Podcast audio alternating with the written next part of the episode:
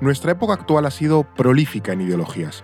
Han surgido de todo tipo, transformadoras, irrelevantes o incluso genocidas. Han cambiado con el tiempo o se han mantenido casi inamovibles. También han cambiado la historia o a veces simplemente se han adaptado a ella. Lo curioso es que con muchas de estas ideologías no sabemos muy bien a qué nos referimos cuando las mencionamos. Por eso hoy en No es el fin del mundo vamos a explicar qué es el comunismo. EO me explica, la versión corta de No es el fin del mundo. Para esta patata caliente, este concepto controvertido, complejo, difícil, con muchos matices, ha venido aquí a contárnoslo Eduardo Saldaña. ¿Qué tal, Eduardo? Pues muy bien, Fernando, con muchas ganas hoy. ¿Preparado para esta...? A ver, yo asumo que nos van a caer críticas siempre porque este es el gran debate, ¿no? Es el gran debate. Es una de las cosas que les gusta debatir a la izquierda, los, los matices... Comunismo y peronismo están un poco de la mano. Sí, los matices de, de, cada ideología. Aquí vamos a hacer un poco el repaso teórico general, un poco lo que es la, en teoría el comunismo, pero luego hay mil corrientes, mil interpretaciones, mil matices, entonces no podemos entrar lógicamente en todos. Eh, pero la primera patata caliente que te quiero dejar es que nos, que nos definas con la mayor precisión posible qué es el comunismo. Vale, voy a ello, Fer. El comunismo es el sistema político o la filosofía basada en la lucha de clases y que aspira a la propiedad común de los medios de producción e incluso a la propia abolición del Estado. Eso sería el comunismo. Vale, no, no, me he enterado de nada. Vale, a ver, es normal. O sea, no es una idea sencilla, vamos a ir, habría que ir paso a paso, ¿no? Un poco como, como en el cole. Quédate con tres elementos cuando intentemos definir el, el, comunismo. La dictadura del proletariado, uh -huh. la abolición de las clases y la eliminación del Estado. Vale. Porque creo que si hacemos un viaje por las ideas que llevan a, a estos tres elementos, esa definición previa se entiende mucho mejor. Vale. Aquí eh, vamos con ese viaje de las ideas, ¿no? ¿Cómo eh, podemos decir, eh, bueno, entiendo que saldrá Marx en este, en este viaje, pero cómo y dónde surge el, el, comunismo? Vale, pues podemos decir que nace explícitamente en 1848, vale. cuando Karl Marx y Friedrich Engels publican el Manifiesto Comunista. Uh -huh. ¿Inventan ellos el comunismo? Mm, sí y no. Y vale. me explico un poco, ¿no? Son los primeros que le dan un sentido teórico a, a ideas eh, muy complejas y sobre todo ponen esas ideas dentro del contexto social, de, o sea, del contexto histórico de un momento claro, social, claro. ¿no? Que, que, era esa revolución industrial que se vivía eh, a finales del siglo XIX.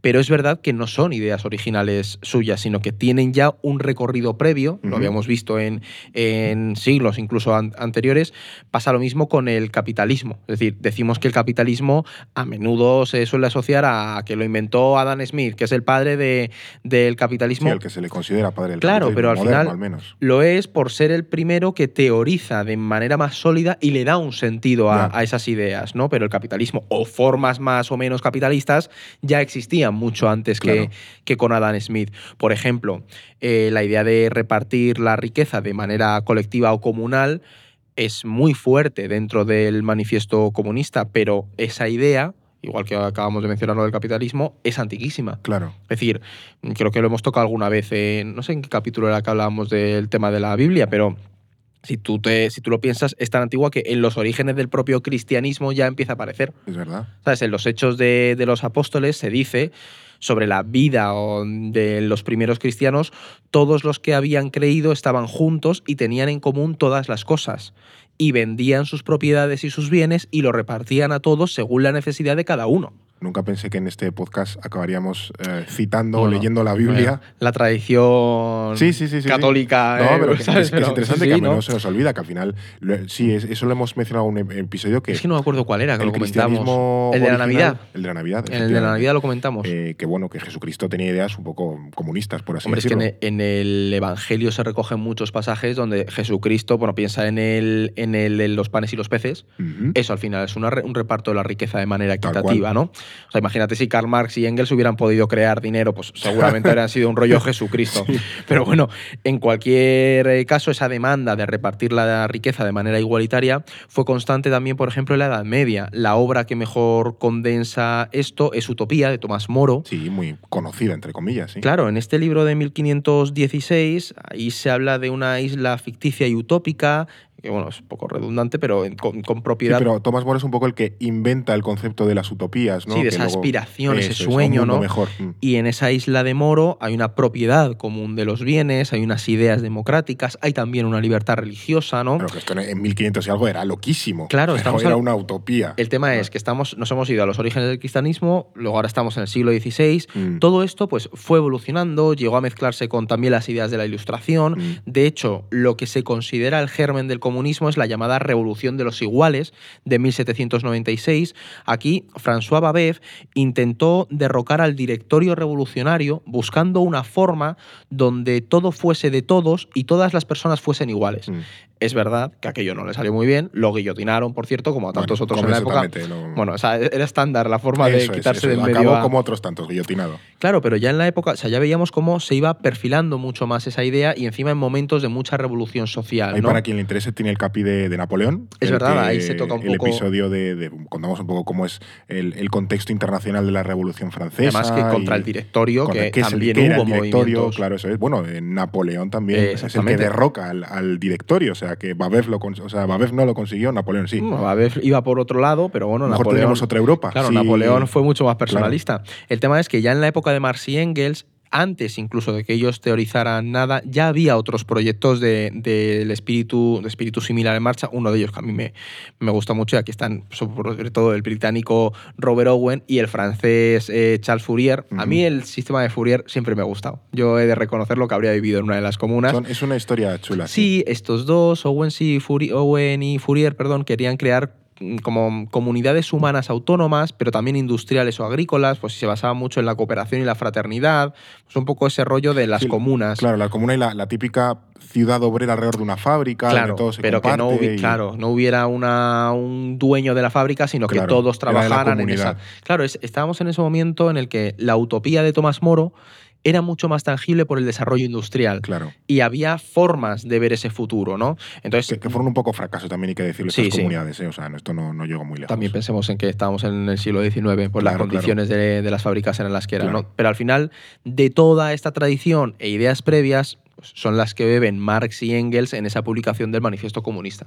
O sea, y es aquí que entienden este Manifiesto Comunista donde aparecen esos conceptos que mencionabas en la definición del comunismo, eh, que son muy importantes. Que son la lucha de clases, eh, la abolición de los medios de producción privados, la dictadura del proletariado y tal. Eso es, pero también es importante entender el contexto del momento para entender por qué afloran estas ideas, ¿no? Porque Marx y Engels no solo hacen una teoría, sino que también tratan de darle un sentido al contexto político, económico y social mm. de finales del siglo XIX.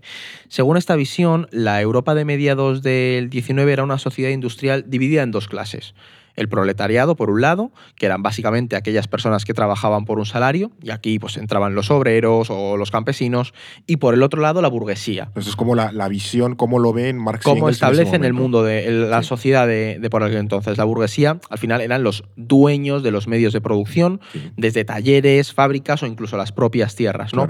Esta relación les convertía en clases opuestas y para ellos irreconciliables, porque al final los burgueses siempre explotaban al proletariado. Claro. Pero es que que en ese momento el proletariado tampoco tenía muchos derechos políticos, por lo que sus intereses tampoco se podían hacer valer por la vía de la democracia, ¿sabes?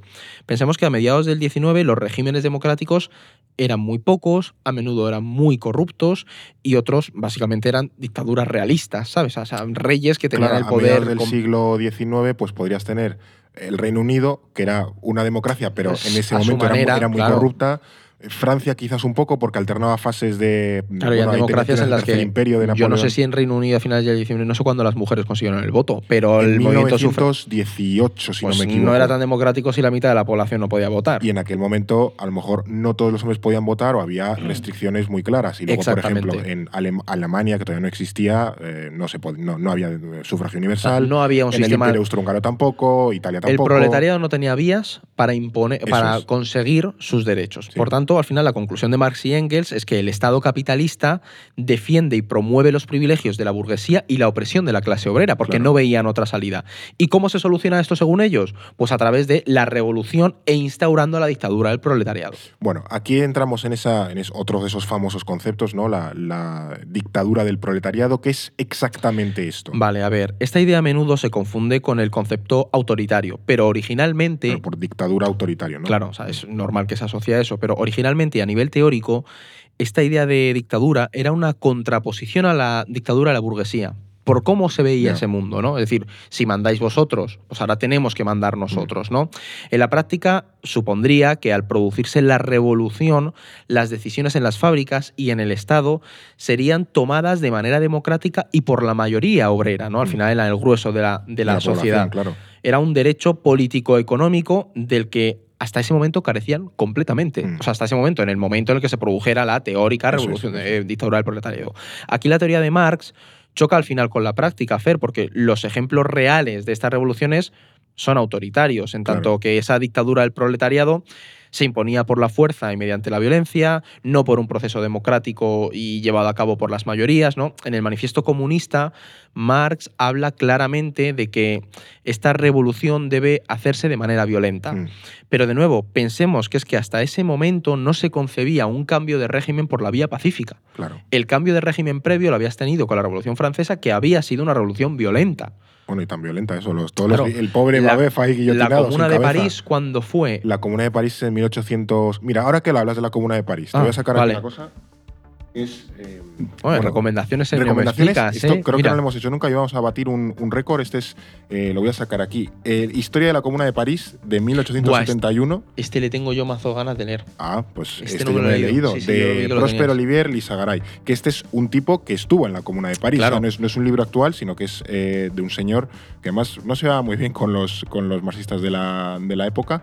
este está editado por Capitán. Es un librazo. Yo me lo leí el año pasado. Pero la Comuna de París te ejemplifica muy bien esa revolución revolución. Otra utopía que salió bastante sí, mal. Sí, sí, sí, pero bueno. Sí, lo dejo, mira, lo voy a dejar por aquí. Tengo otro libro en la recámara. Vale, ahora, lo, La cuestión es que este nos sirve muy bien para entender el post y, y el, como la idea de la revolución siempre estaba asociada a la, a la violencia, porque cada cambio previo e incluso posterior también lo vemos se había producido a través de un baño de sangre, ¿no? Hacerlo por las buenas es un invento realmente moderno, que eso es algo que no solemos pensar, pero... Y a veces todavía no nos sale bien, no, pero bueno, que más o menos es lo que estamos consiguiendo Y de nuevo, es que, es, muy, o sea, que hacer un cambio político completo en un país, sinceramente es muy difícil, hay muchos elementos de, de, resistencia, ¿no?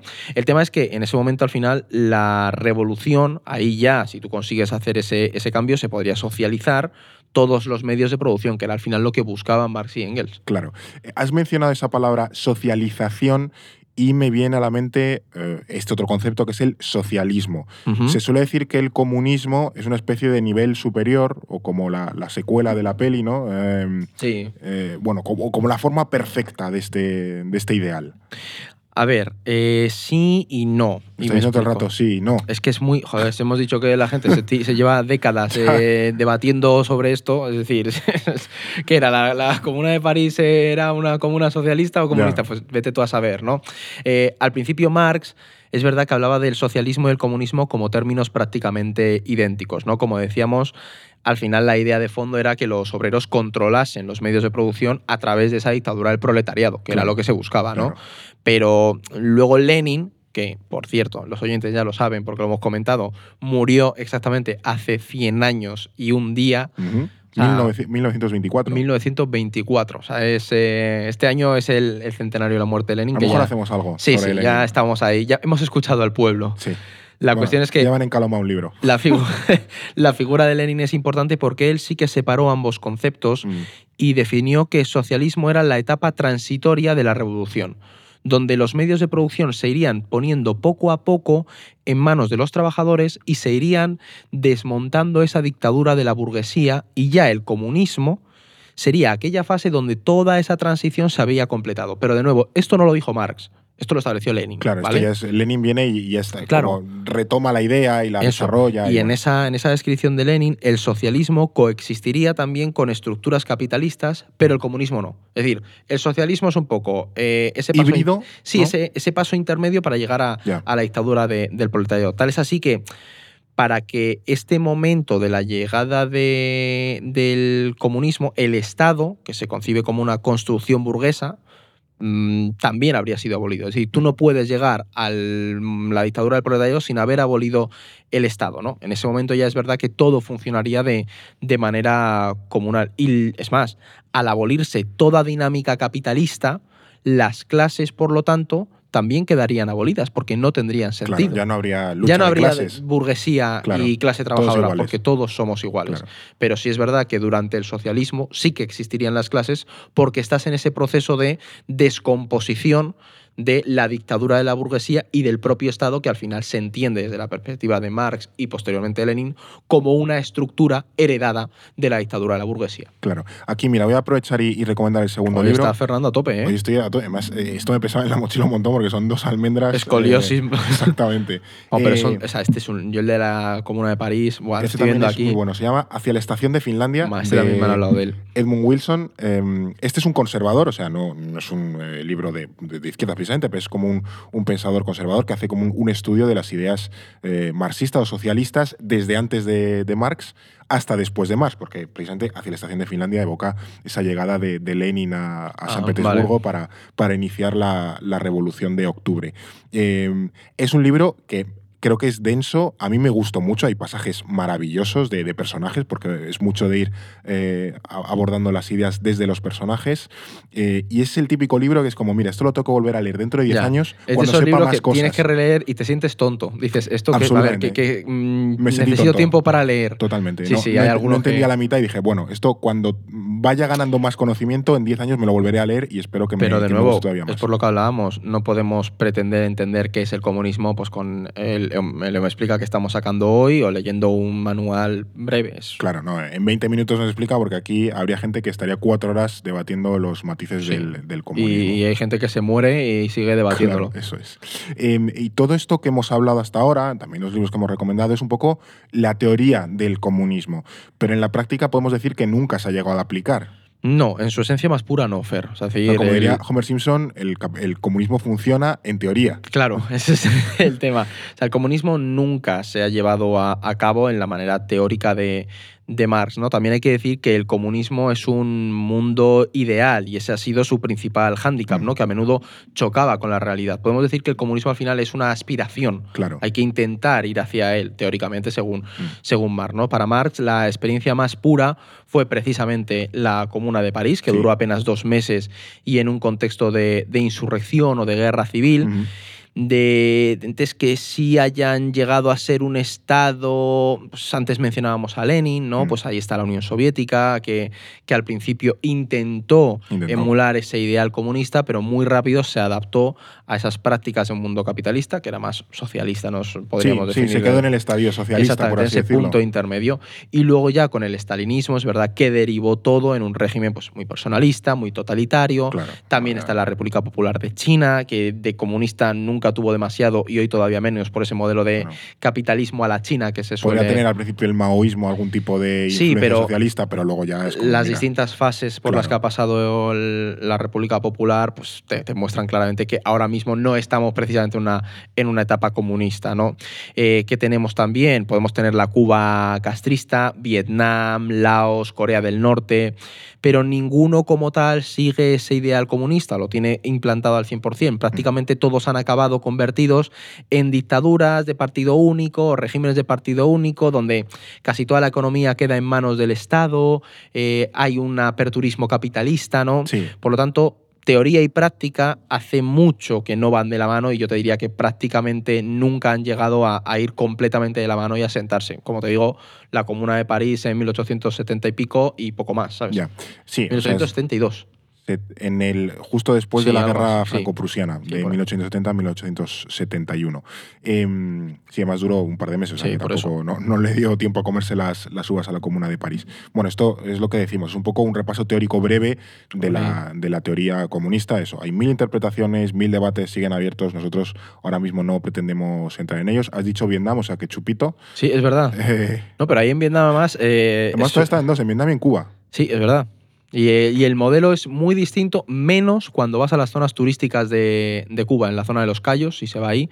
O sea, al final ves que eh, O sea, es que el capitalismo por ahora le ha ganado la partida a Marx. Claro. O sea, porque es muy difícil. En Vietnam tú ves claramente cómo es ese aperturismo, aunque, ojo, sí que en Vietnam yo ahí percibí mucho esa idea de la presencia de las colectividades en, en los barrios y cómo va escalando eh, de manera piramidal, pero sí que había un movimiento de asociaciones de vecinos que hablaban entre ellos, que lo llevaban a delegaciones. Mm. Entonces sí que hay un espíritu del comunismo como una manera de entender la organización social. Pero claro, luego también Marx te está hablando, Marx era, era prusiano, ¿no?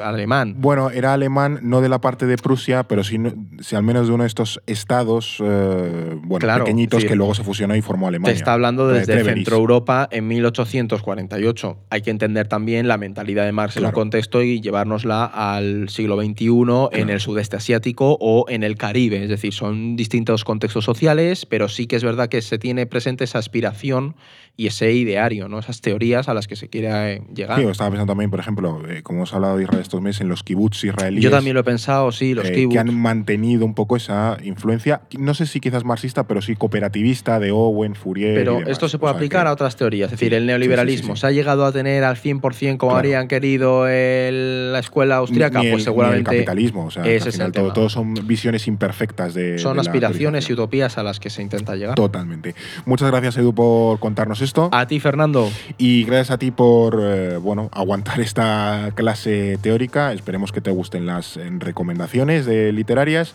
Y nosotros te esperaremos aquí en próximos episodios de No es el fin del mundo. EO me explica, en No es el fin del mundo, un podcast para comprender en 10 minutos las ideas y conceptos que mueven la realidad internacional. Producido por The Voice Village, dirección Eduardo Saldaña, conducido por Fernando Arancón y guion de David Gómez y Alba Leiva, producción ejecutiva Ricardo Villa, diseño de sonido y sintonía original Pablo de Diego.